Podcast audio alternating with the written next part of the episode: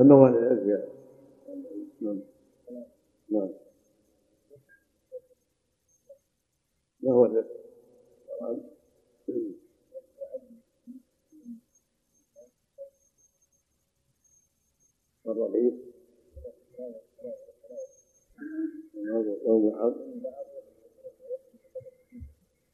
بعده. ما هو المانع الثاني؟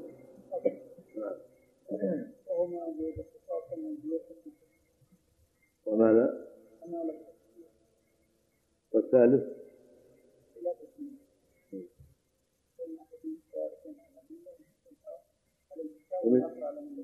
ومن ذلك أن المسلم يكون كافر؟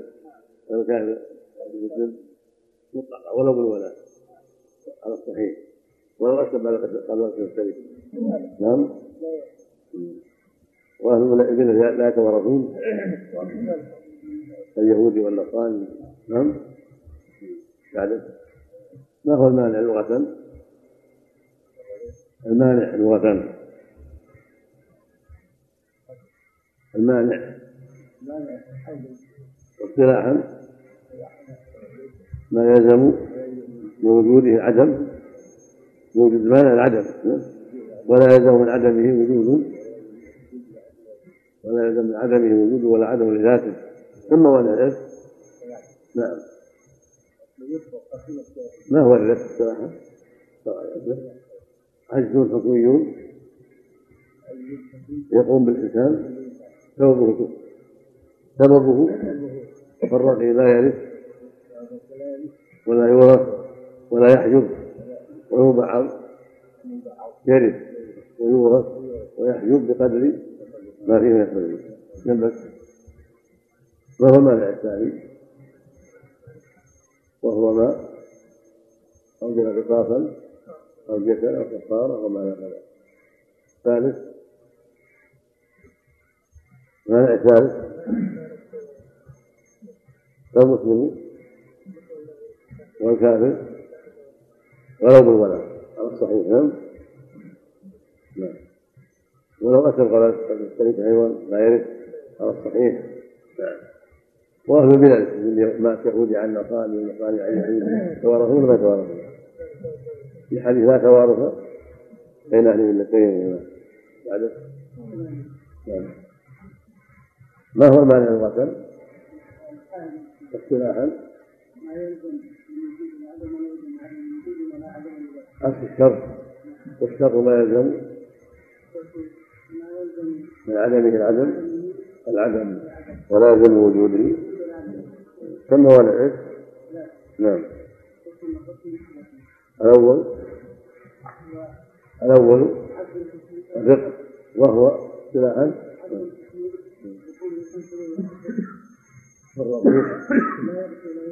فلا يحدث ويبعض الجحد الجحد ما هو المانع الثاني؟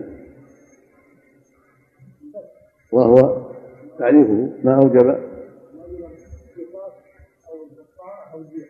وإذا كان ما أوجب شيء ما يمنع. نعم. لو قتل ولد ولد الوالد ولد قصاصا يرثه. لو كان كان له ابنان قتل أحدهما الآخر. فالأب اقتص من ولده الذي قتل ولده الثاني. يرث. لأن قتل بحق. لا يوجد قصاص ولده. نعم. المانع الثالث المسلم والكافر مطلقة على الصحيح ولو بالولاء. سواء بالولاء. إذا كان عتيق إذا كان عتيقا يعني ولو أسلم فرق التركة لا يرث أيضا على الصحيح. لا يرث. إذا كان الميت في ملة والحي في ملة أخرى غير الإسلام. كيهودي مات على أخي له نصراني أو عكس أو مجوس لا يتوارثون. اللي بعده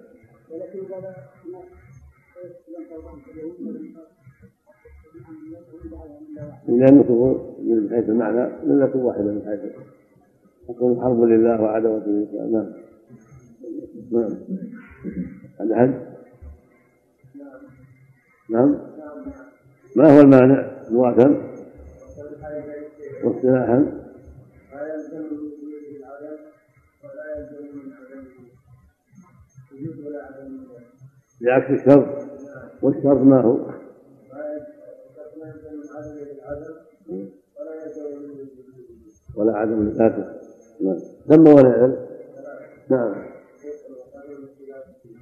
الأول الرق وهو شرعا.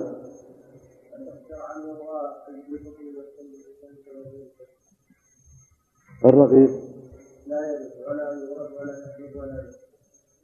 ولا يحجب. ومبعض يرث. ومبعض يرث ويورث. وش معنى عجز حكمي؟ عجز حكمي. وش معنى عجز حكمي؟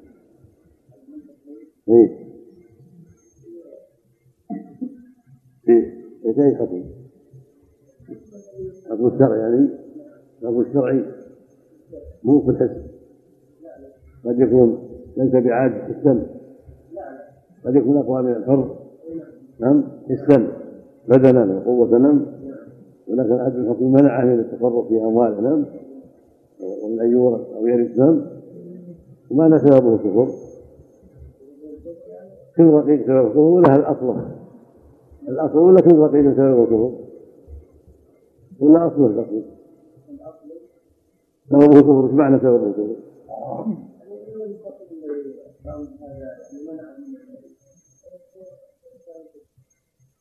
هذا غير منع السائل إلا هذا الرق. سببه كفر إيش معنى؟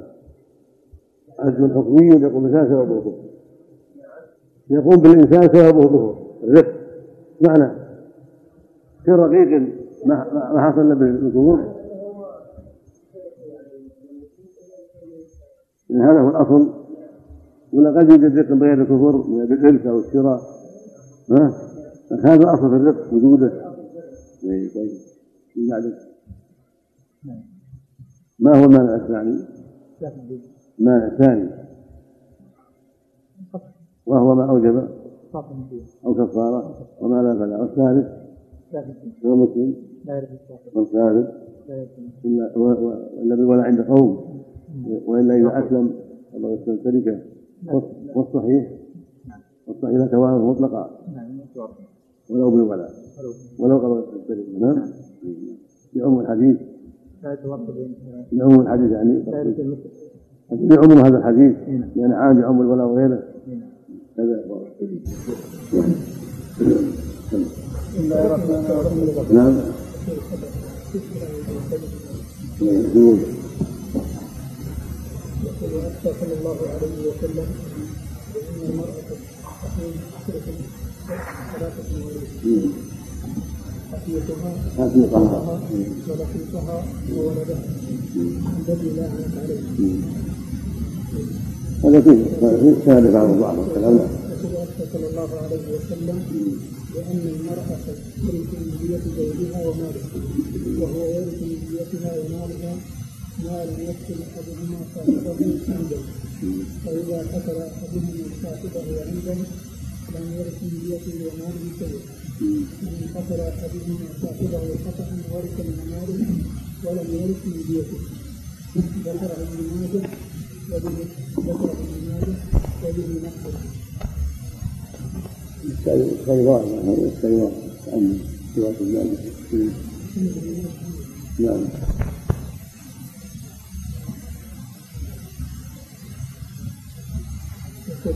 حدثنا علي بن يحيى قال حدثنا عبيد الله بن يوسف عن حسن بن عن محمد بن سعيد وقال محمد بن عن عمر بن سعيد عن عمرو بن سعيد بن حج قال حدثني ابي عن جدي عبد الله بن عمرو أن رسول الله صلى الله عليه وسلم قام يوم تشريكه فقال المرأة ترث من بيت زوجها وماله وهو يرثها وهو يرث من بيتها ما لم يقتل أحدهما صاحبه فإذا قتل أحدهما صاحبه عمدا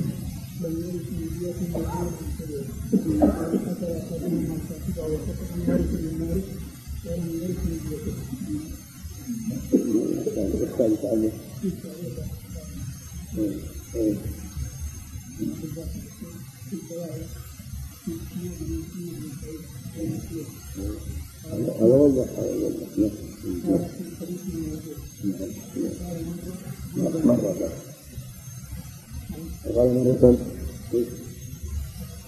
قال مرة وقال وقال أبو محمد الحاكم كان هذا الحديث في إباحة الزنبق وقال الحاكم أبو محمد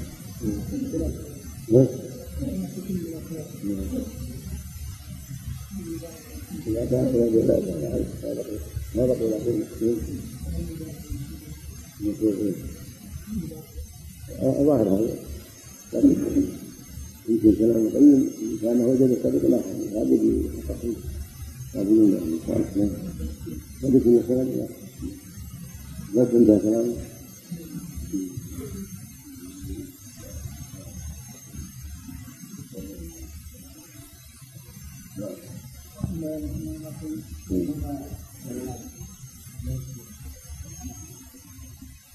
المعتمد انه لا توارث مطلقا لأنه إذا وجب عليه الدية أو الكفاره معناه أن له اثرا في القتل. ولأن اقعاته في فيما يدعى انه خطا قد يتهم قد يكون تسبب في هذا الشيء يدعى انه خطا وظهر بانه خطا من باب الحماية للنفوس وسد الذرائع الموصله للتحيل على القتل لعلم المال والاثم وما دام القتل مضمونا فإنه مانع من العموم ليس للقاتل الحديث ليس للقاتل من المال شيء. قاتل ما دام القتل مضمونا فلا علم. وإذا كان القتل غير مضمون اتضحت سلامه القاتل لأنه قد يكون قتله قصاصا لا تمات فيه فلا بأس. نعم. نعم. نعم.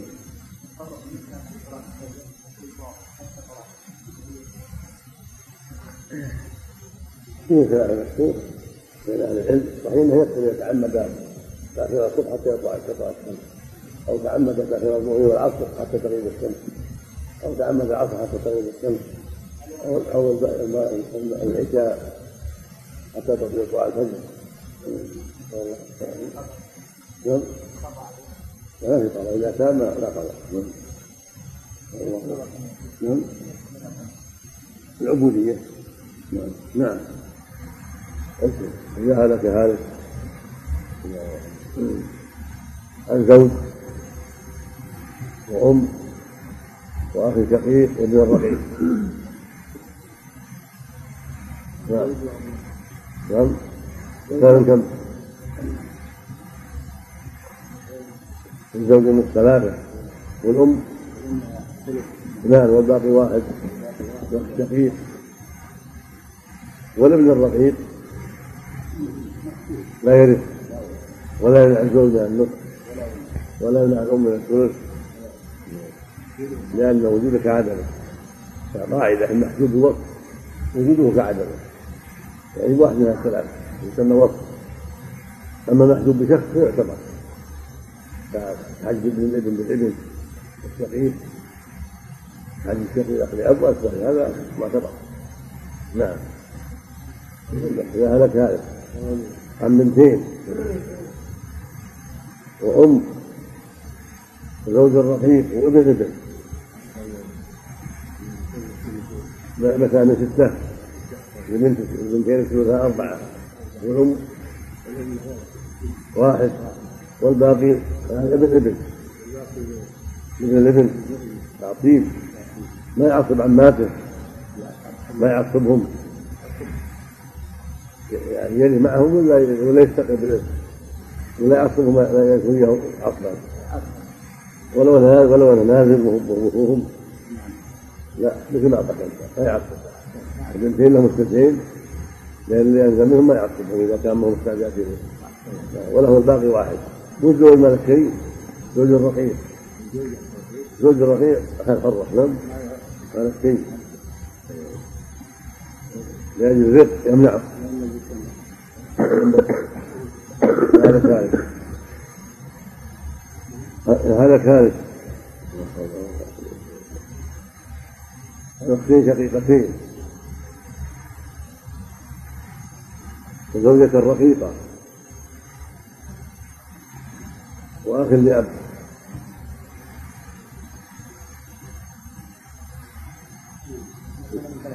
اثنين شقيقتين نعم والباقي؟ الأخ لأب. تعطيل. والزوجة الرقيقة. ليس لها شيء. يمنعها الرزق اللي بعده. هذا هذا الأم بنتين وأب قاتل وعم شقيق. للأم. والبنتين. والباقي. التعفيف والأب القاتل. قتل مضمونة نعم. لا يرث يحجبه القتل. بعد نعم. هذا كارث نعم. أربع بنات.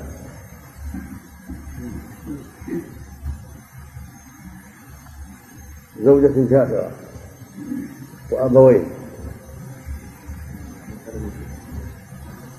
نعم.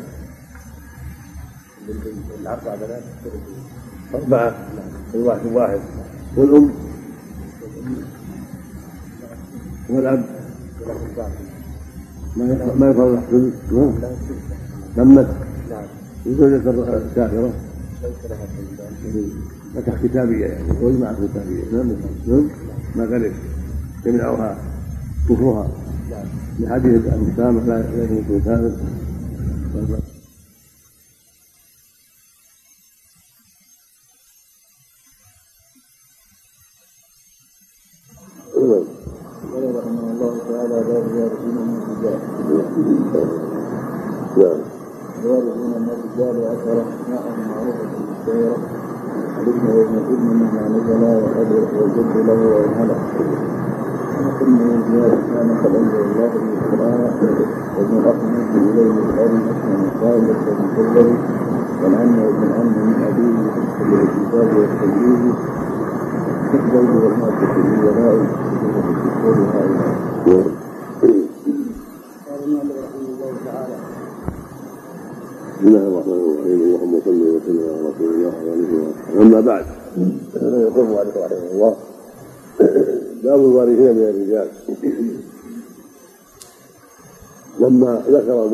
أسباب الميراث وموانع الإرث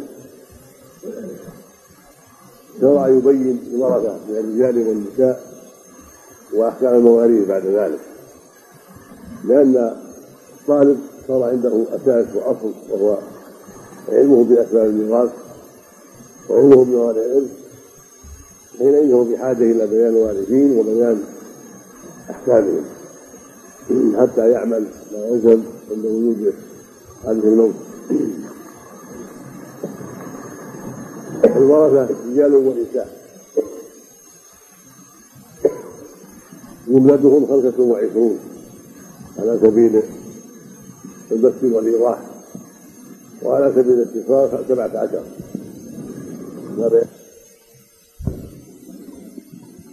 قل من الرجال من الذكور. عبر الرجال بسافر الرجولة. وإنها المقصود الذكور. ولأن الله عبر بذلك للرجال نصيب إلى آخره. والمقصود هنا الذكور؟ وإن كانوا صغارا ليسوا برجال وإن كانوا أطفالا وهم وهم المراد. باب الوارثين من الرجال؟ يعني بالنص والإجماع.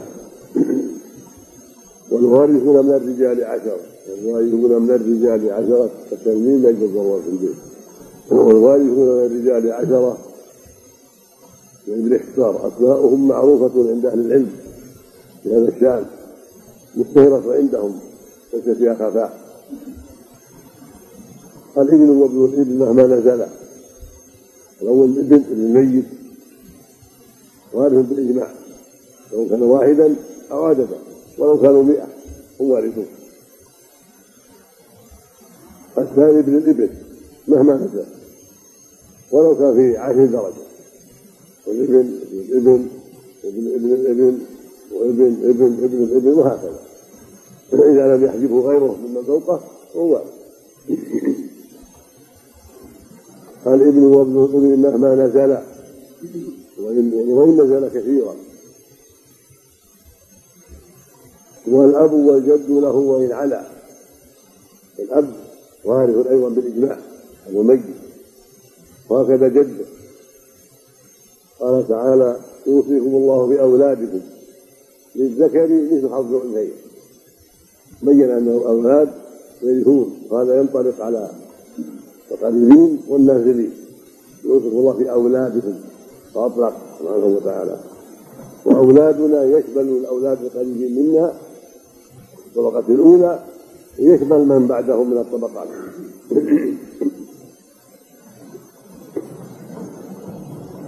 والأب والجد له والعنب داخل في قوله تعالى ولأبويه. يقول واحد مسلم ما كان له ولد. فالأب والأم فالأب والأم هم الأبوان. ويأتي ما يتعلق بالأم في الباب بعد هذا إن شاء الله. والجد يسمى أبا. وجاء به النص من السنة قوله جد. ويطلق عليه أنه أب. مثل ملة آبائي إبراهيم وإسحاق ويعقوب. يوسف أبوه المباشر يعقوب وإسحاق والد يعقوب هو جده. وجده الثاني هو هو إبراهيم فهو يوسف بن يعقوب بن إسحاق بن إبراهيم فهم آباء وآدم هو أبونا ونحن من أحفاده البعيدين وهو أبونا. فآدم هو أبو البشر والبقية كلهم أبناؤه إلى آخر إلى آخر الدهر. والأب والجد له له للأب يعني. تحرر من الجد الأم فإنه لا يرث إلا في حالة خاصة عند بعض أهل العلم. عند توليد الأرحام وأما الجد أبو الأب هذا والد بالإجماع.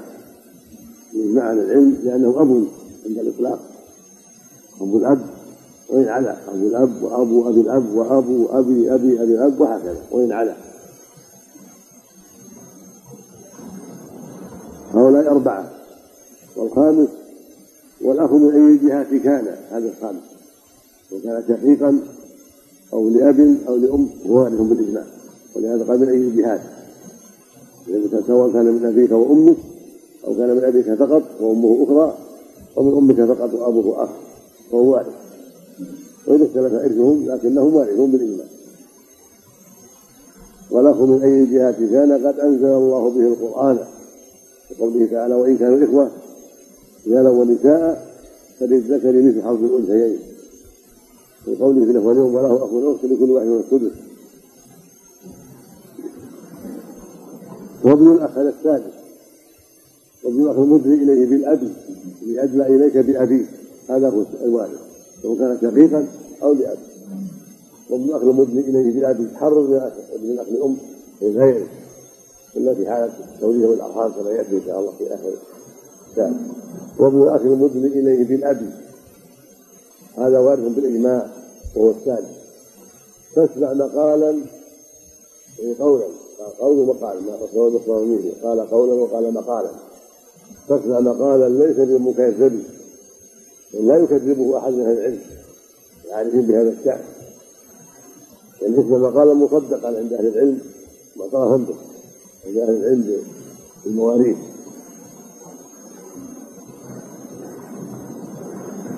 ثم ذكر السابع والثامن والعم وابن العم من أبيه. قال هذا السابع والثامن العم عم الميت من أبيه سواء كان شقيق أو لأب. وابن العم من أبيه شقيق أو لأب. حرفا من العم لأم ومن العم لأم ليس من ورثة المجمع عليه. عمك الشقيق وعمك الأب هذا هذا وارث وابن عمك الشقيق وابن عمك الأب هذا وارث أما ابن عم الأم والعم الأم لا. والعم وابن العم من أبيه. فاشكر لي بالايجاز والتنبيه. إيش كل من اوجز هذا الكلام. وهذا عام يعم المؤلف وغيره. يعني من أفادك فائدة واوجز ونبه حقيقه الشكر والدعاء له المغفره غفر الله له ورحمنا وإياه. المؤلف يرشد إلى أن من أحسن يشترط من المؤلف وغيره لذي الايجاز والتنبيه. التاسع والعاشر والزوج والمعتق ذو الولاء. الزوج التاسع والمعتق العاشر. والزوج زوج ميتة. مات الرجل مات المرأة زوجها. أخوانهم بالإجماع إذا يكون هناك مانع. والمعتق كذلك أخوانهم بالإجماع إذا يكون مانع. والزوج والمعتق ذو الولاء من صاحب ولاء العتاق. فجملة الذكور نبه على أن المراد الذكور مو مراد الرجال الذكور مطلقة ولو صغارا فجملة الذكور والورثة بالإجماع هؤلاء هؤلاء الذين ذكرنا لك هم الوارثون بالإجماع هم عشرة مثلا. الأول الإبن والثاني ابن الإبن وإن نزل والثالث الأب أبو الميت وإن أبو الميت والرابع جده من أبيه وإن علا والخامس أخوه مطلقا سواء كان شقيق أب أو الأم. والسادس ابن ابن الأخ. سواء كان إذا كان أو شقيق السابع والثامن. العم.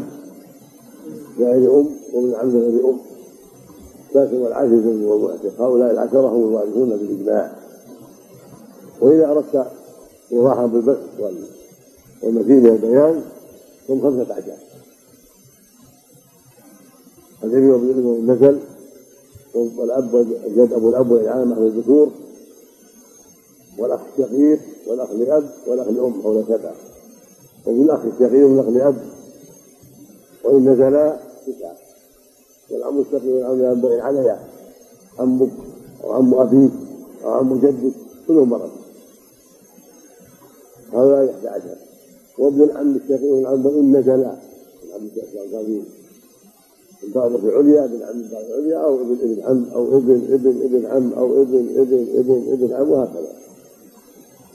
وإن نزل ثلاثة عشر والزوج والمؤثر قول خمسة عشر قوله ورثة بالإجماع من الذكور خاصة يأتي بيان ورثة من النساء إن شاء الله في باب بعد هذا. ويأتي البحث فيهم جميعا. وامتنعوا من يرث منهم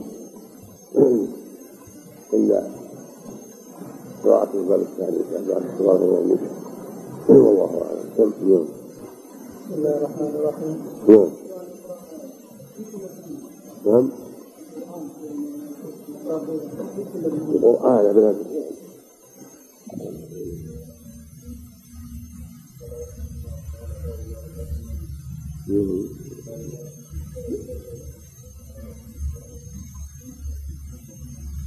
ابن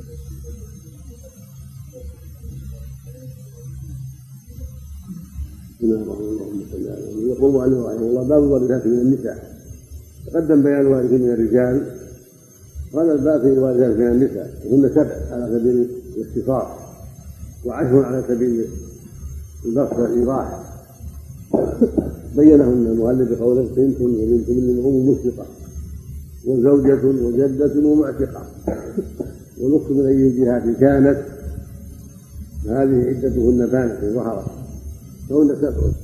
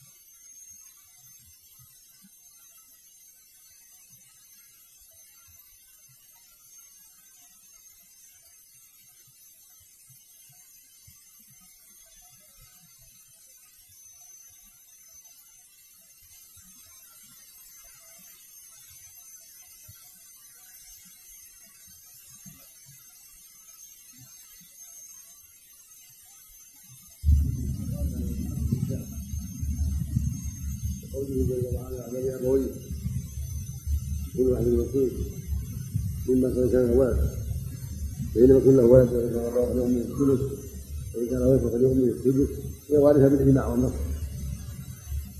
وزوجة يقول الله جل وعلا ولهن الربع من ترك من الأكوان وإن كان أكوان فلهن الثمن يعني زوجات وجدة لما ثبت عن النبي صلى الله عليه وسلم أنه ورث جدة ميراث الأم. قال السدس ومعتقة قول النبي صلى الله عليه وسلم إنما الولاء لمن أعتق.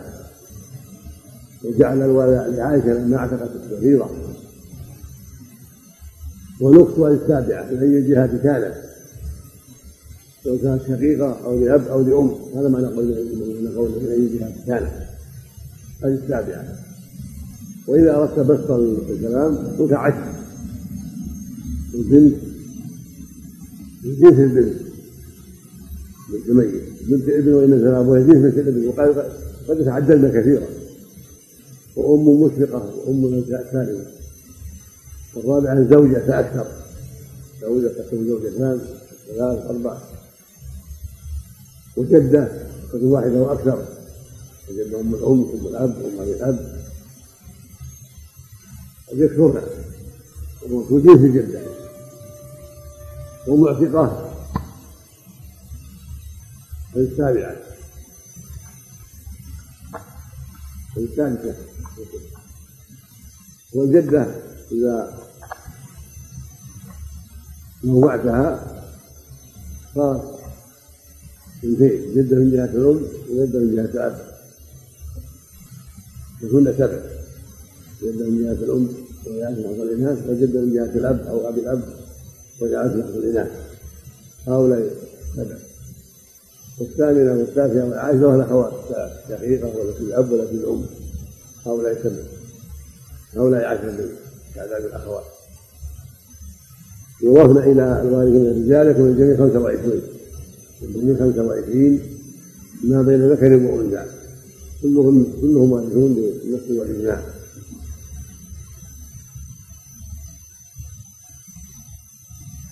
اختلف الناس في الجدة أم أبي الأب أم أبي أبي الأب متبعة والصواب أن كل جدة أدلت بوارث فهي وارثة كما يأتي إن شاء الله بالسدس أم الأب أم أبي الأب أم أبي أبي الأب وهكذا. فيقال الجدة من جهة الأب مطلقة وجدة من جهة الأم مطلقة. ويكون بهذا يكون بهذا عشرة كما تقدم. ويكون الجميع عشرين خمسة يكون الجميع خمسة وعشرين للذكور والإناث. وعلى سبيل الاختصار يكون الجميع سبعة عشر عشرة من الرجال وسبعة من النساء. سبعة عشر بالاختصار وخمسة وعشرين بالنص والإيضاح وما زاد على هذا هو من ذوي الأرحام. وزاد على هؤلاء من الأقارب كالخالة والعمة وعم الأم وأولاد الإخوة لأم وبنات الإخوة وأشباههم هؤلاء كلهم من ذوي الأرحام. لا يرثون يسمون المعنى عليه لكن اسمه خلاف يأتي إن شاء الله في آخر الكتاب. يكون فيه خلاف بين أهل العلم. وعلى قول من قال بإثمهم يشترط أن لا يوجد ذو فرض بين الزوجين ولا ذو عصر. وشرط إثمهم عدم الورثة بالمفروض الغائب من الأرحام. وعدم الورثة من من التعصيب ولا يأتي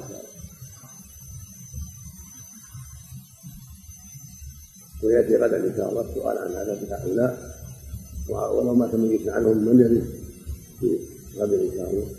والله أعلم. سبق لكم سبق لكم مثل ورث من الرجال وورث من النساء بالإحصار والبسط وأنهم خمسة وعشرون. ما بين ذكر وأنثى قد أجمع أهل العلم على أنهم ورثة بعضهم بالفرض وبعضهم بالتعصيب.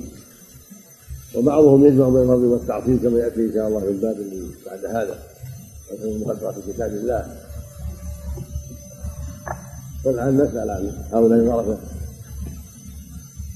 كم الورثه من الذكور بالبسط بالإيجاز والبسط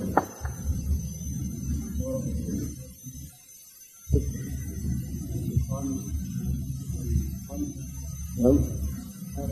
من أي الجهات السادس. غير أم والسابع والثامن. والتاسع والعاشر.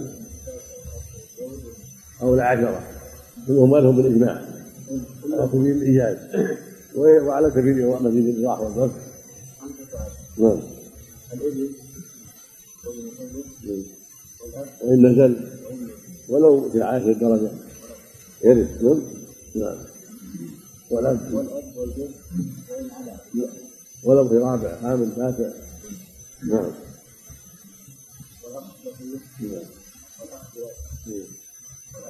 أو لا سبعة نعم. وإن نزل بالأخ بالأخ بالأخ وهكذا. نعم هذه تسعة.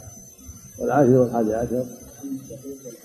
لا عشر وإن عليا عمك وعم أبيك وعم جدك كل ورثة وعن جدك. مرتفع نعم. نعم.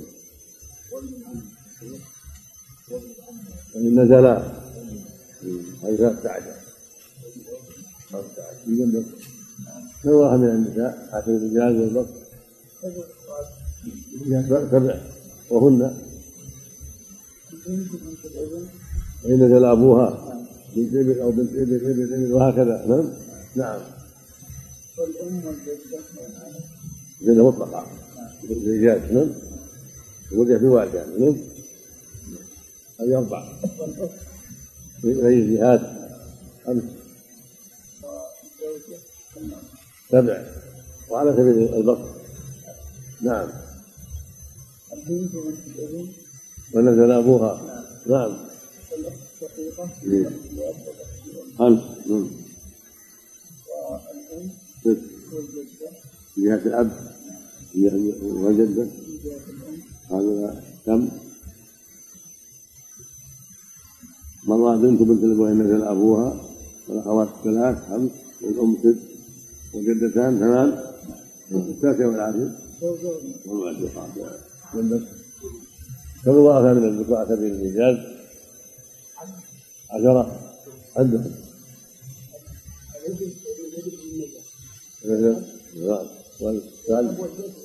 من الأب. من قبل الأب ويعلم محض الذكور. أما أبو الأم وأبو أم الأب ليس من الورثة من الأرحام. أربعة. والخامس؟ من أي الجهات نعم خمسة. والسادس؟ لغير أم ستة. والسابع؟ لغير أم والثامن؟ لغير أم والتاسع والعاشر؟ جنبك. بعد الورثة على سبيل على سبيل من الذكور كم يبلغون؟ اللي جنبك يعني. نعم نعم خمسة عشر. عدهم وإن نزل. الثالث الرابع. الثالث والرابع. الثالث والرابع الأب والجد. أبو الأب وإن علم عن الذكور أربعة. والخامس الأخ الشقيق. والأخ لأب والأخ لأم وهذا سبعة التاسع والثامن والتاسع. وابن الأخ الشقيق وابن الأخ لأب وإن نزل والعاشر والتاسع والحادي عشر. العم الشقيق والعم لأب وإن عليا والثاني عشر والثالث عشر ابن العم الشقيق وابن العم لأب وإن نزلا نم الرابع عشر والخامس عشر. الزوج والمعتق. طيب. بعد الحج. نعم. كم الله على سبيل البقر من الذكور من الذكور على سبيل البقر عندهم. فوق فوق اي نعم. أبو الاب له الذكور نعم. شقيق سبعة. نعم. وإن نزل تسعة تسعة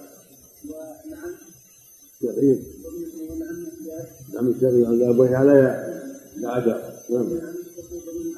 وإن نزل ولو بعيد من العشر الرابع والخامس نعم ابن ابن ابن ابن نعم. والرابع عشر والخامس عشر. وهو معتر نعم الورث من النكاح سبيل الاختصار والبقر نعم. بالاختصار إيه إيه إيه يد مطلقة وبارك يعني الأربعة لا ولا تستعين بها لكن نعم خمس والمعتقة نعم سبع على سبيل الوقت عدل أبوها. من جهة الأم. والجد من جهة الأب. وإن على سامة الإناث خمس نعم. تمام. لا. لا لا لا. ما في ما في يا لهم يا ما يسمعون طيب عشرة من؟ العدل لو مات ميت عن خمسة عشر من الرجال من يجوزهم لو مات شخص خمسة عشر من بعد لو مات ميت عن خمسة وعشرين واحد من خمسة وعشرين لما يخرج أنثى. لو مات ميت عن الورثة كله خمسة وعشرين ورث خمسة عشر. معلوم ما يتصور إلا أربعة وعشرين لأن الزوج والزوجة ما يجتمعان لو مات ميت عن الأربعة وعشرين. الباقي من الثلاثة الذكور إناث من يرث منهم من يقدم. الابن مع مع الابن الأب. وموجود من الزوجين الزوجة والزوجة موجود منهما. الجد ما يرث الأب يحجبه. وابن الابن ما يرث الابن من الإخوة والأعمام كلهم محجوبون. فإذا كان ابن وأب وزوج في مكانه نعم. ابن وأب الميت امرأة عن زوجها وأبيها وابنها. الميت عن هؤلاء امرأة هي زوجها وابنها. وأبوها من كم؟ خمسات من كم؟ لا من اثني عشر. لأن فيها سدس من اثني عشر. للزوج الربع ثلاثة. والأب سدس. اثنان. والباقي سبعة. للابن تعصيب. نعم. وإن كان ميت الزوج. والموجود الزوجة زوج راغب عن زوجته وابنه والمسيرين كله وكان ميت أنثى. ذكر. زوج والزوج عن ذكر ميت الأب والابن والزوجة؟ كثير من من أربعة وعشرين. من أربعة وعشرين. للزوجة ثمن ثلاثة؟ والأب السدس أربعة والباقي للابن تعصيب والأم نعم والأم عندك الأم عندك معنى معنى 25 وهو بالذكر. معنى الأب والابن مع حدث الخمسة الأولى إذا كان ميت أنثى. الخمسة الأولى أنثى. كان زوجها وأبيها وابنها فيه بنت. ما في بنت. والخمسة وعشرين فيهم بنت. نعم. نعم. وفيهم أم. نعم. نعم. فيهم. فأي قسم نعم. ويصير زوج أب أم وبنت وبنت بنت. كلهم موجودين. اثنا عشر. نعم. ثلاثة والبنت لا معك ابن وبنت معك معك زوج وأب وأم وابن وبنت تسع ما بيرجع معه ابن ابن وبنت. ابن ما ما عليه صار ميتة ماتت عن زوج بالحقيقة وعن أمها وأبيها وابنها وابنها بعدين يحجبون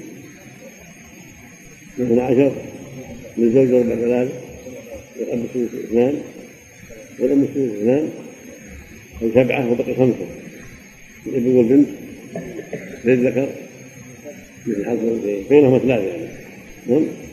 هل تقسم بينهما ثلاثة؟ نعم. في جنبه من هو؟ نعم نعم نعم الوالدان الوالدان الأب والأم والوالدان الأب والابن وأحد من الابن لكن عادي يفصل كان الزوج كذا وكان نعم نعم نعم. نعم. تقدم موت الزوج عن الزوج عن من ذكر عن 25 24 الثاني الزوج اللي مات. عن 24 من يرث؟ الذي يرث الزوجة. والأب والابن. والبنت والأم؟ طيب. مثلا ال ال- لا أسأله من 24 الزوجة؟ الزوجة. الثمن؟ ثلاثة. وإن كان الزوجات عددا يشتركن نعم. يا يا يا يشتركن في الثمن. وهكذا في الربع عند و- و- وللأب السدس. أربعة. وللأم السدس. والباقي؟ والباقي ل- والبنت ذكر نعم. من؟ نعم. من؟ الرقم الواحد اللي جنبك نعم. اللي بعدك أحد. مضى من الورثة من مضى الزوج والزوجة والابن والبنت والأب والأم مضوا ستة كم بقي تسعة عشر. نعم. لو مات عنهم ميت من يرث تسعة عشر. ما بين الذكر والأنثى مضى الزوجان والأبوان والابن والبنت هو ستة بقي الجد والابن والابن والجدات والأخوات والمعتق المحترمون والأعمام وأبنائهم والإخوة نعم نعم.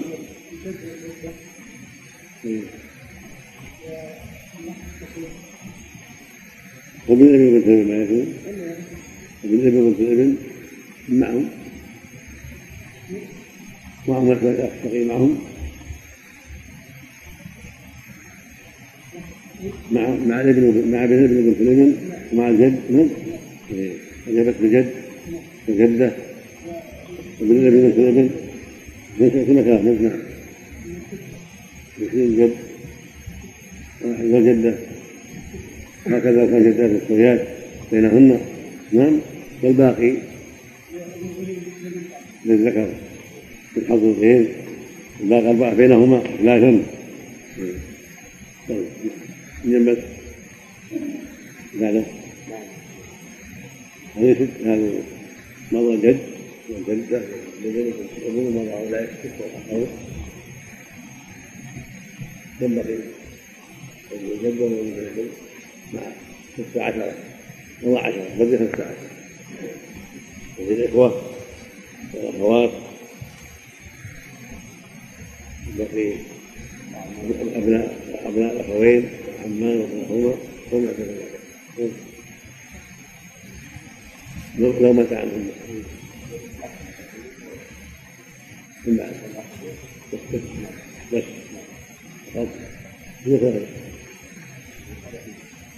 مثل اخوان يوم الاثنين. معناه أقل من الستة. اخوان يوم الاثنين سنه واحد بينهما على السواء ذكرهم وانثاهم سواء والباقي اثنان للذكر تصح تسعة ثلاثة وفي ثلاثة تسعة لكن واحد لكن واحد اثنين في ثلاثة؟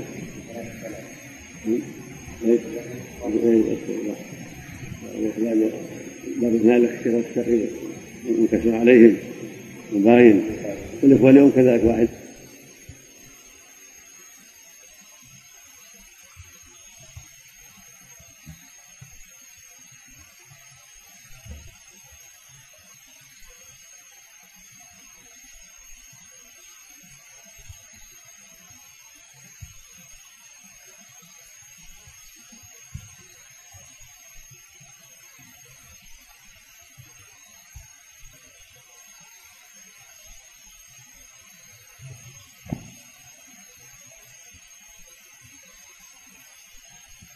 هما اثنان والشقائق ثلاثة. ثلاثة لا ثلاثة اثنين كم؟ هذا جزء السهم وفي أعطيها ثلاثة. نعم يقال واحد في ستة. بينهما. والشقي والشقي واثنان في ستة. من ذكر ثمانية وانثى أربعة. نعم.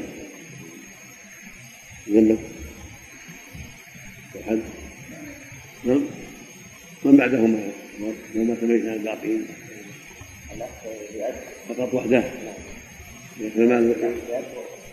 وكسر أثلاث من بعدهما؟ من الشقيق. وحده. وهكذا المخلب وحده بعده وهكذا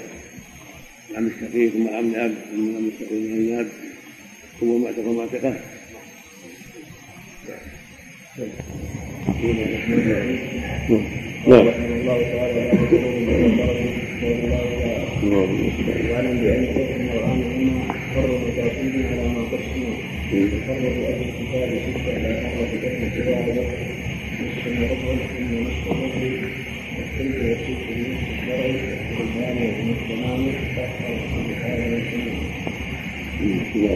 اللهم صل على محمد يقول المؤلف رحمه الله لا يكون المقدر في كتاب الله لأن المنصوص عليها في كتاب الله بالتقدير. وهي معروفة أراد المؤلف رحمه الله بيانها ليبني عليها ما بعد ذلك في تقسيم المواريث. لما ذكر الورثة من الذكور والإناث أراد يبين المواريث بعد ذلك من فرض وتعصيب فذكر هذا الباب كالأصل في ذلك. والفرض في اللغة يطلق على معاني من سمعة الحزم والقطع في الشرع نصيب مقدر شرعا. في اصطلاح الفرضيين نصيب مقدر شرعا لوارث مخصوص لا يزيد إلا بالرد ولا ينقص إلا بالعون. الفروض هنا جل العصبه المقدره بخلاف الفروض التي ضد هي التي التي هي المحكمه اللازمه في الشرع الصلاه الصوم هذا معنى الآخر الفرض في هذا المعنى هو الشيء اللازم لا يجوز صرفه. ولكن المراد هنا الأنصبة المقدرة للورثة فالفرض هنا هي جمع فرض وهو النصيب المقدر المحدد لبعض الورثة لا يزيد بالرد والرد في مسائل الرد ولا ينقص بالعون في مسائل العون والفروض ستة لا لا تابع لها في نص الكتاب. النصف والربع والثمن والثلثان والثلث ونص عليها الكتاب العزيز. وأجمع عليها المسلمون أنها واقعة في المواريث واجبه الاعتبار. قد ذكرها الله في كتابه الكريم. سوره النساء ولكم نصف ما ترك أزواجكم في ميراث الزوج ميراث بنت إن كانت واحدة فلها النصف. ميراث الأخت في آخر السورة ولا اخت فلها نصف ما ترك وثلاث مواضع وذكر الربع أيضا من ميراث الزوج. فان كان لهن ولد لهم الربع. ولهن الربع ما تركتم موضعين رحمك الله. وهكذا الثمن. فان كان ولد فلهن الثمن يعني الزوجات وواحد من ثمانية والربع واحد من أربعة. كما ذكر قال هو في قوله وإن كن النساء فبعد فلهن في ما في آخر السورة فإن كانت اثنتين فلهما الثلثان مما ترك من بعض الأخوات وهكذا الثلث ذكر في بعض الأم. والأم الثلث وهكذا السدس ذكر سبحانه في قوله جل وعلا ولأبويه لكل واحد من ثلث متى كان أولاد وفي الأم إن كان له ولأمه السدس. هذه الفروض الستة. وهناك سابع ثبت باجتهاد الصحابة رضي الله عنهم وثلث الباقي في العمليتين ثم زوج وأم وأب وزوجة وأم وأب فإن زوجة فإن الأم تعطى ثلث الباقي في هاتين المسألتين لأسباب تأتي بيانها إن شاء الله في باب الثلث يقول المؤلف رحمه الله واعلم بأن الغنى عنهما فرض وتقييم على ما قسمه الذي عند أهل العلم فرائض نوعان. نوع يسمى فرضا ونوع يسمى تعصيبا. والجميع كله يسمى فريضه كما قال الله فريضة من الله. إنما كان فرض قال فريضة من الله. كل فرض يجب الأخذ به ويلزم الأخذ به. لتقسيم الارث ولكن من حيث الاصطلاح بين الفرضيين ما قدر يسمى فرضا وما لم يقدر يسمى تعصيبا. ولهذا قال على ما قسمه على ما قسمه أهل الارث المواليد يعني علماء الفرائض. فالفرض في الكتاب ستة. لا فرض لا فرض في الاسم البتة. سوى سوى سته البتة قطعا. وهذا الذي قاله المؤلف واضح. ليس هناك فرض تابع سواه الا ما ثبت في الباقي من المريتين كما تقدم.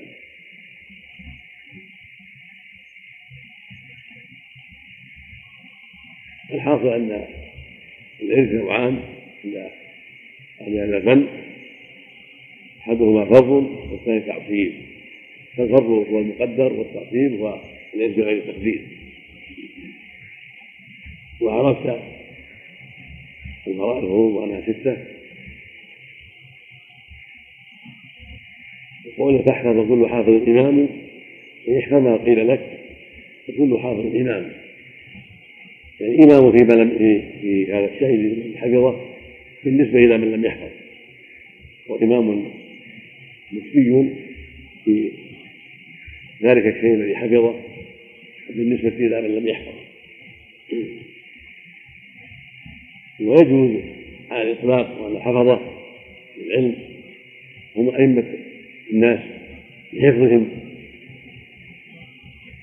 العلم على الناس فالحفاظ أئمة يسمون أئمة حفاظ الحديث حفاظ القرآن بالنسبة إلى غيرهم الذين حفظوه وتفقهوا فيه وصاروا علماء فيه.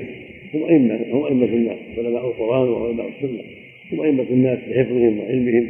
وبصيرتهم وفقههم في الدين.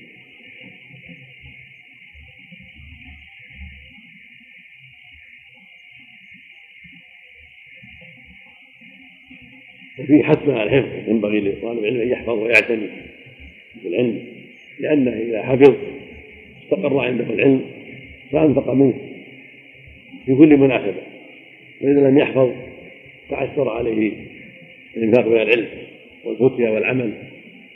لأن قد لا يتيسر له مطالعة الكتاب قد لا يكون عنده الكتاب فيتعذر عليه كثير من العلم. لكن متى حفظ اجتهد حتى تستقر العلوم في قلبه استغنى عن الكتاب وأنفق مما لديه عند المناسبه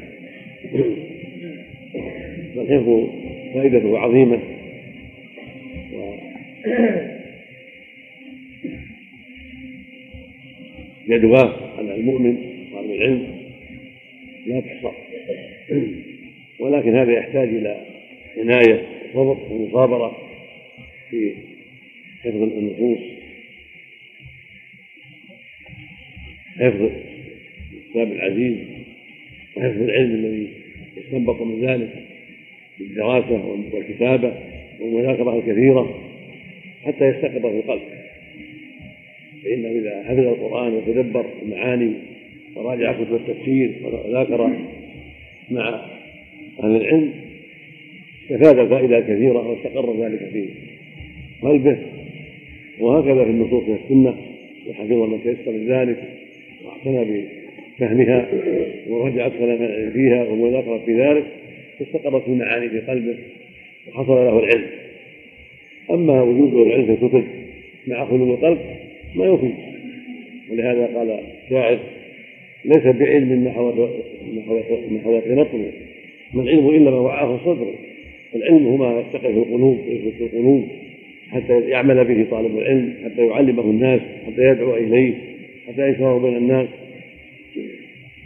أما الكتب فقد يغيب عنها وقد تغيب عنه قد يحال بينه وبينها وينبغي له أن يعتني بالعلم حتى يستقر في القلب.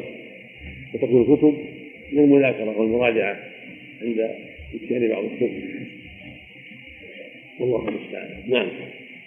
ثم الناس ثم الورثة ينقسمون بالنسبة إلى النوعين إلى أربعة أقسام.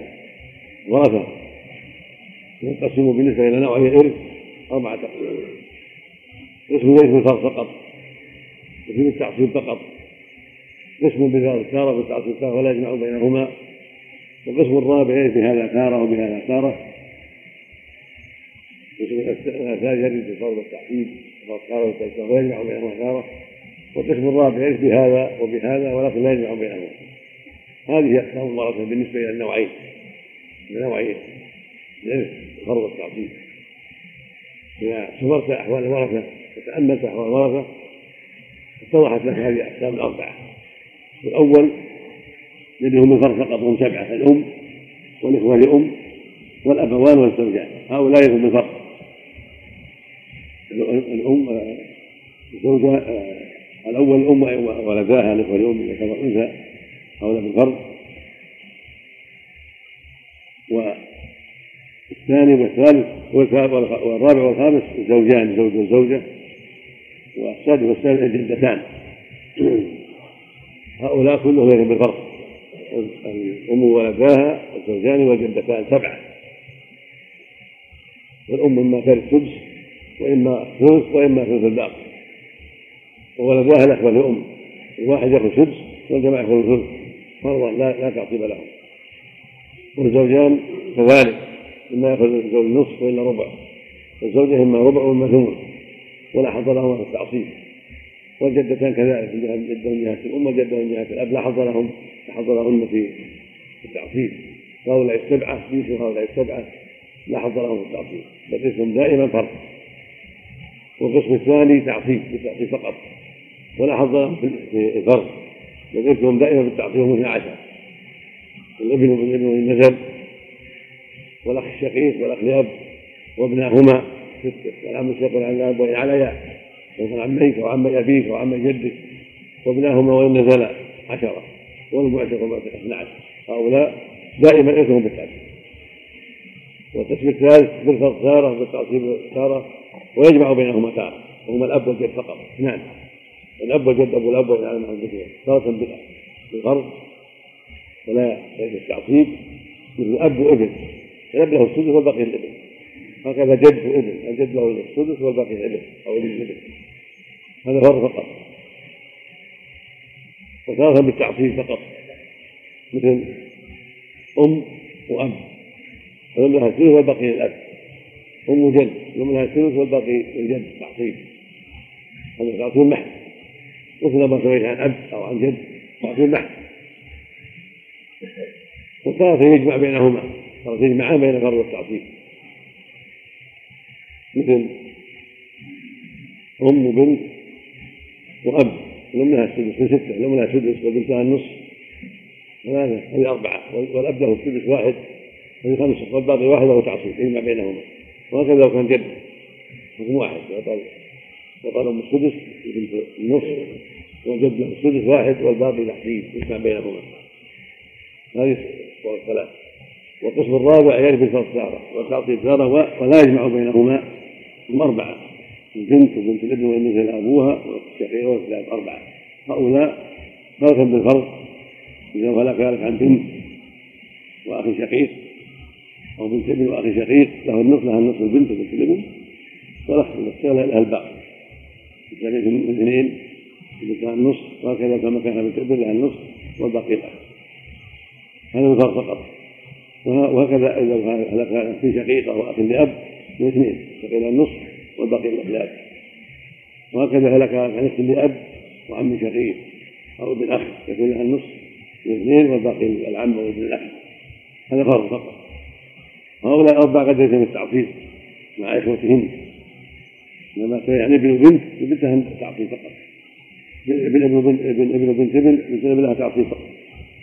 في شقيق وأخ شقيق ولها تعصيب فقط مع اخيها كل أب واخ لاب لها تعصيب مع اخيها وهكذا لو كان الأخوات مع البنات من عصب عليها لكن لا يجمعن بين الفرض والتعصيب ابدا. فإما هذا وإما هذا. وهذا يعرف بالاستقراء استقراء من موارثهن يعرف هذا. والله أعلم.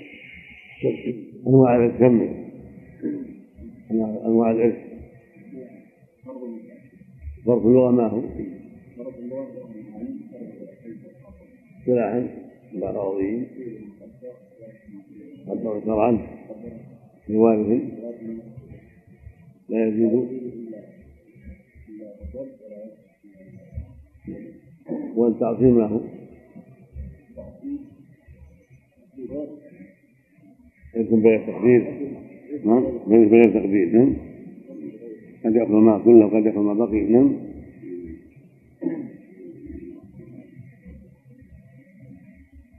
إذا كان ينقسم ورثة باعتبار النوعين. نعم.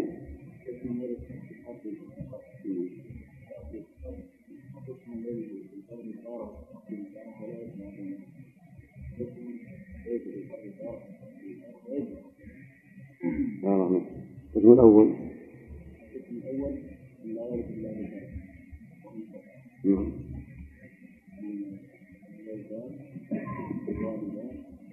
الزوجان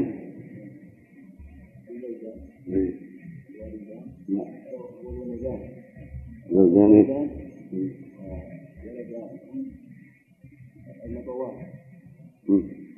الزوجان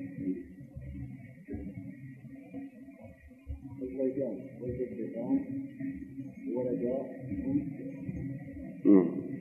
والأم؟ نعم. سبعة. الزوجان والأم والجدتان. ولد الأم. نعم. يعني الأخوة الأم نعم. جنبك. ما هو القسم الثاني الذي بالتعطيل فقط؟ كم هم؟ كم عددهم؟ جميع الذكور مع الأخ من الأم والجد كم عددهم؟ كم؟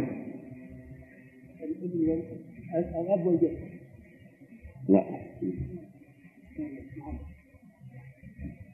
هذه 14 هم؟ 14 أو 12 نعم نعم الوارث من الرجال 15 سقط منهم الزوج والجد والأب يبقى 12 نعم نعم 12 يجب التعطيل فقط ما لهم حظ في الفرض. ليس لهم حظ في الفرض دائما. من هم؟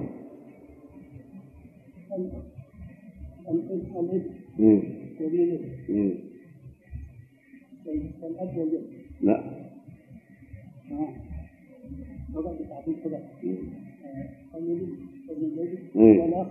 شقيق.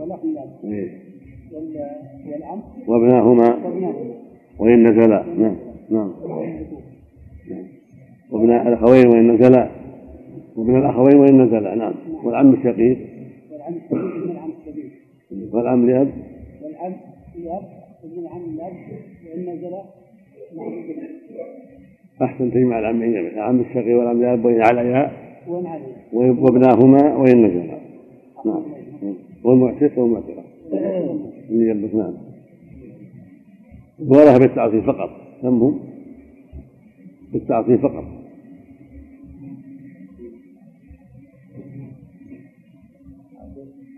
نعم. وش قال قبلك؟ كم؟ اللي قبلك عدهم. كم؟ 12 كلهم وصلوا بالتعطيل ما لهم حظ الفرق. وهم الإبن وابن الإبن. وإن نزل والأخ الشقيق. والأخ لأب. وابناهما. وإن نزلا والعم الشقيق. والعم لأب. وإن عليا. وابناهما. وإن نزلا والمعتق. والمعتقة نعم. هؤلاء 12 كلهم بالترتيب دائما كان واحد واحد أخذ ما كله وإن كان معها أصحاب فروض هذا الباقي. نعم.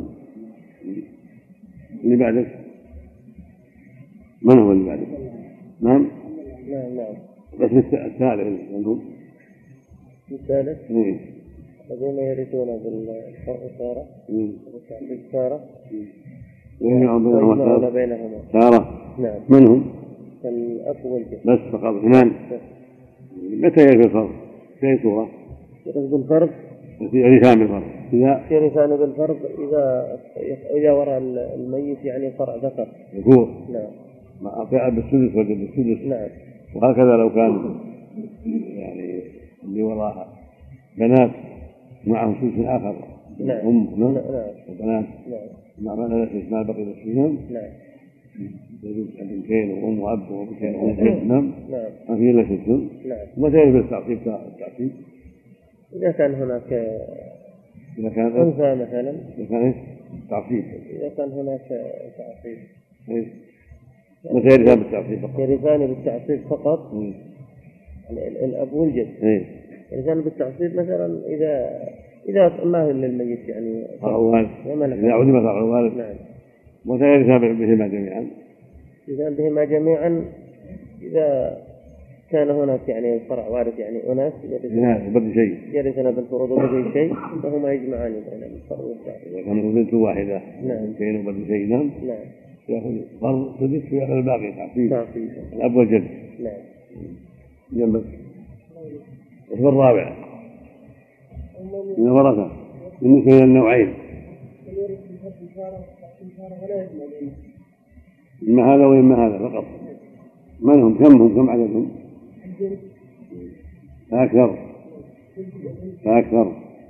مم. من بعد.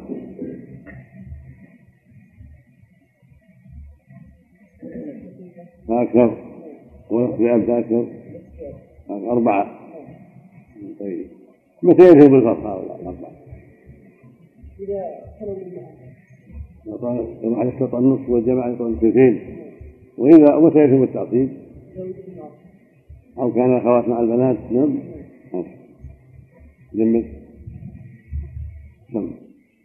قضية الفرائض نعم. كم؟ نعم. نعم. مثل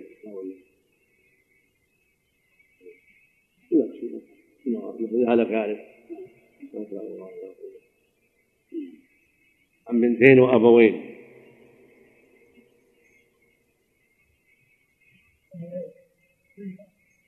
مسألة من كم؟ نعم نعم في بنتين أربعة بينهما والأم واحد والأب. تمت ما بقي شيء. وحصل الأب زيادة على الفرض نعم الواحد له فرض فقط نعم من أي أقسام البنات؟ يعني يكون عندكم فرض أربعة أقسام بالنسبة للنوعين نعم من أي الأقسام؟ سارة بالتعصيب ولا يجمع بينهما. والأم؟ فقط. في الأول. والأب. وهنا وهنا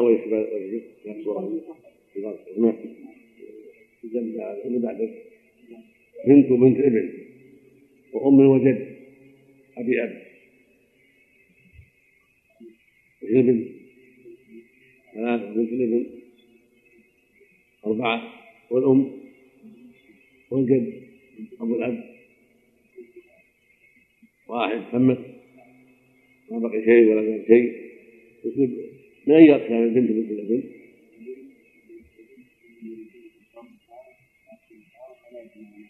والأم؟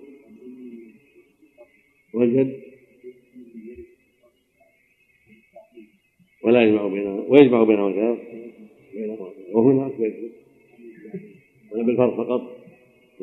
صورة وإذا كان المسألة أو ولا بقي شيء ما إلا الفرق وهكذا مع الذكور من الوارد ليس له إلا الفرق نعم الأب والجد نعم هذا عن أربع بنات ابن وأم أم وأبي أبي أبي أب جد وكفى ثالث نعم مثلا في بنات الابن الأربع. أربعة يوحد لها واحد من البنات إذا فقد البنات عند فقد البنات يكون بنات بمنزلتهن يعطوها الثلثين نعم. وأم الأم. هذه تسمى جدة.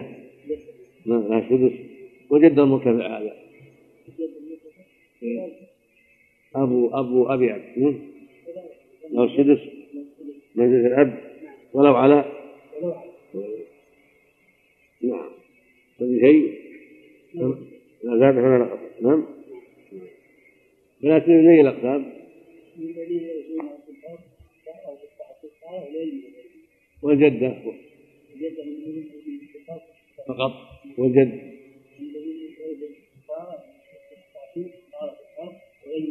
تارة تارة ثالثة اللي بعده إذا هلك هلك عن زوج وابن وبنت بس. زوج وابن وبنت. ما يأخذ امرأة عن زوجها وابنها وبنتها. ابن وبنت. إيه. في مسألة من كم العدد من أي عدد؟ زوج وابن وبنت. في كثر زوج؟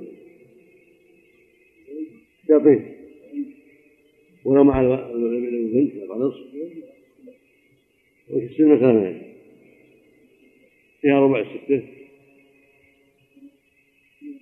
ها؟ معنى أقل؟ معنى أقل؟ لا. ثم كان أكثر العمل فأولى. يقول مؤلف ما يأتي واطلب طريق الإسقاط من أربعة. ها؟ الزوج وش الأول؟ في الدليل؟ قوله تعالى ولكم نصف إن لم يكن له ولد فإن كان لهن ولد فلكم فلكم الربع. وهذه لها ولد؟ ميت ذي لها ولد. مع ابن وبنت هذول ولد ولا هم ولد الابن والبنت نعم. فيكون لها الربع. نعم. والباقي ثلاثة. من هيلة للابن والبنت لا لا ما لها نصف مع أخوها ما لها نصف للذكر من حظ بينهما. يوصيكم الله في أولادكم للذكر. الآية وش يوصيكم الله في أولادكم. الآية. تمامها يوصيكم الله في أولادكم. بعدها؟ وهل معك وش يصيرون؟ وبنت ما يعطون ذكر ذكر عن ما ما, ما يدخل في الآية معك ابن وبنت يجي وراك في الآية. ما تدخل في الآية. نعم. ثلاثة بينهم بينهم بنت واحد أخوها اثنان. ما تقطع بنت النصف إلا معها معها أحد. معها عصر. بالحال فإن كانت واحدة فلها نصف هذه ما واحدة معها أخوها من أي من أي الأقسام؟ الزوج؟ بالفرض فقط ولا بالتعصيب ولا بأي شيء؟ الزوج. الزوج من أي الأقسام؟ الأربعة؟ ورث أقسام أربعة فقط. والبنت من أي الأقسام؟ الفرد تارة التعصيب تارة ولا يجمع بينهما. وش وش وش مثلا بالتعصيب ولا بالفرد هنا؟ من الصورة هذه. بالفرض ولا بالتعصيب؟ هنا. مو بالتعصيب انت أعطيتها. مثل الباقي.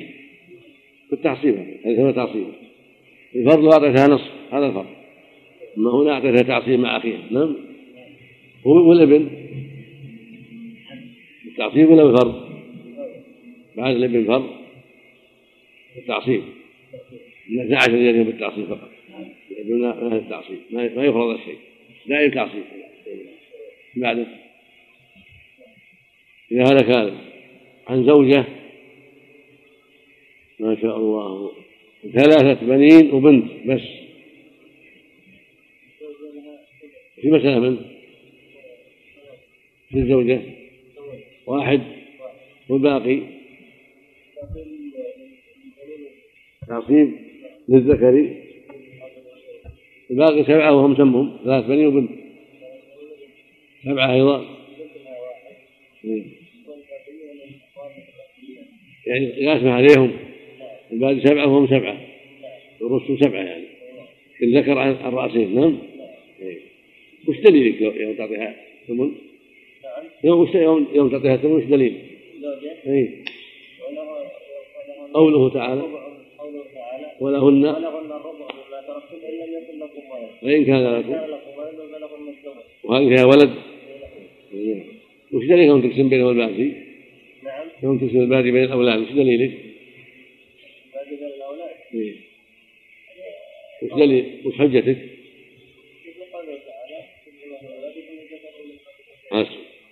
أعطيتهم الباقي للآية الكريمة. نعم. للآية الكريمة. من أي الأقسام الزوجة؟ فقط. والبنين؟ والبنت؟ وفي هذه الصورة وش مذهبك؟ تعصب هنا من أجل إخوتها. من يمن بعد نعم. إذا هلك هالك عن زوج؟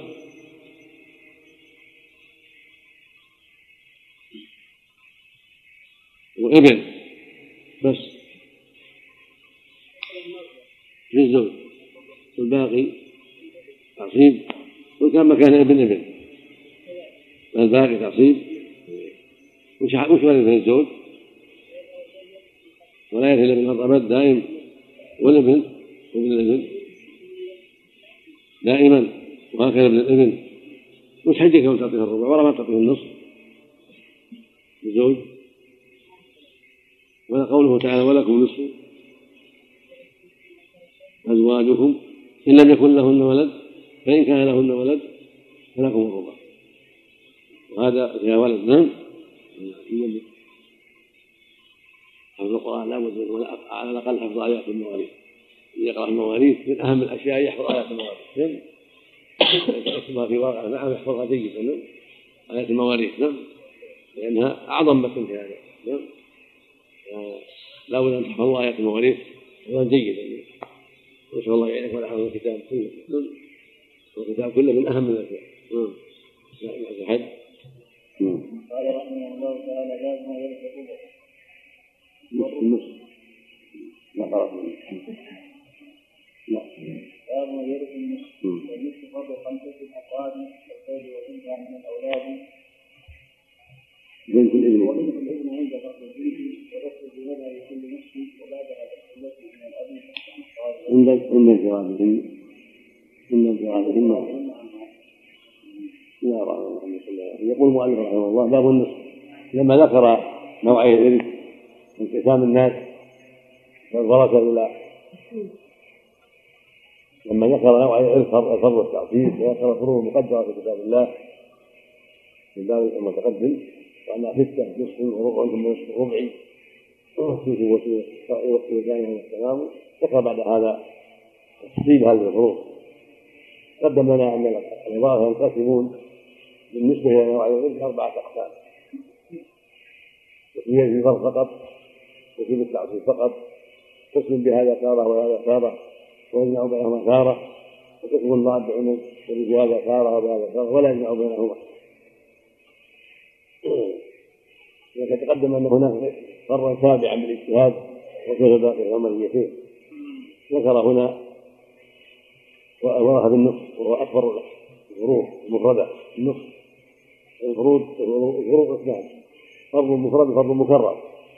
المفرد النصف والربع السدس والثلث والثمن هذه المفردة. أكبرها النصف وأصغرها الثمن. أما المكرر هو الثلثان.